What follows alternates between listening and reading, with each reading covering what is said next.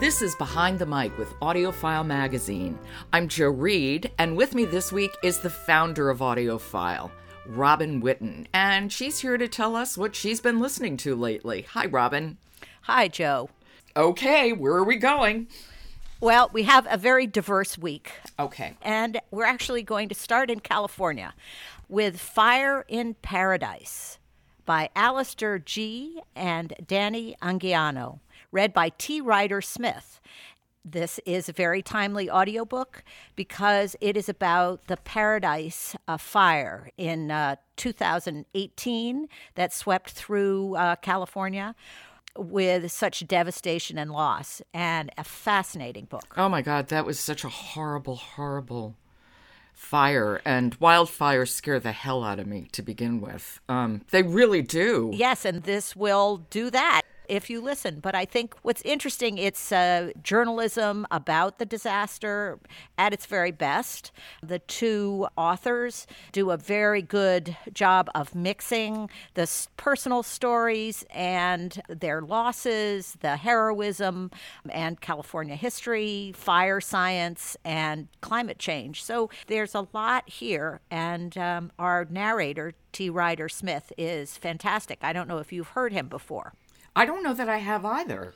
Um, so tell me about him. He is a narrator who has been working in audiobooks for, you know, a couple decades, but he's also a very busy uh, stage and film actor. So we haven't heard lots of audiobooks from him, but he has had great reviews. He has sort of the perfect voice, I think, for this Fire in Paradise. You know, his pace is quite deliberate and slow, but with a, a sense of authority and yet not like a newscaster. It's you know, it's it's just the right kind of tone, I thought, telling these stories with a, a, good deal of respect and awe and appreciation for a lot of the personal stories. Okay, well why don't we hear a little bit of it? This is Fire in Paradise by Alastair Gee. and Dani Anguiano, and it's read by T. Ryder Smith. It was approximately 9:30 a.m. A few hours earlier, satellites had captured flames approaching Paradise at about 21 miles per hour, faster than the previously posited maximum for wildfire spread. They were consuming almost 400 American football fields worth of vegetation a minute. Smoke blotted out the sun and streamed low over the town, reducing the visible world to paradise and nothing more. The flames, when they arrived, were unstoppable, far beyond the capacity of any firefighter to control.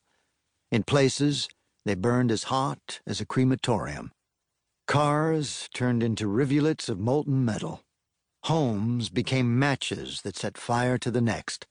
The conditions gave rise to apparitions only seen in the most extreme of blazes fire tornadoes. 400 football fields a minute. You see why I'm scared of them?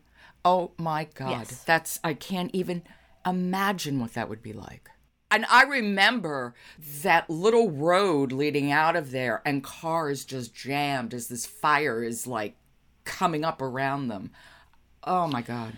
Well, it, it's certainly a cautionary tale for right now because the beginning of, of fire season is on now, and hopefully we've learned from some of the preparedness training that they've done in California, but it's still quite scary. Mm.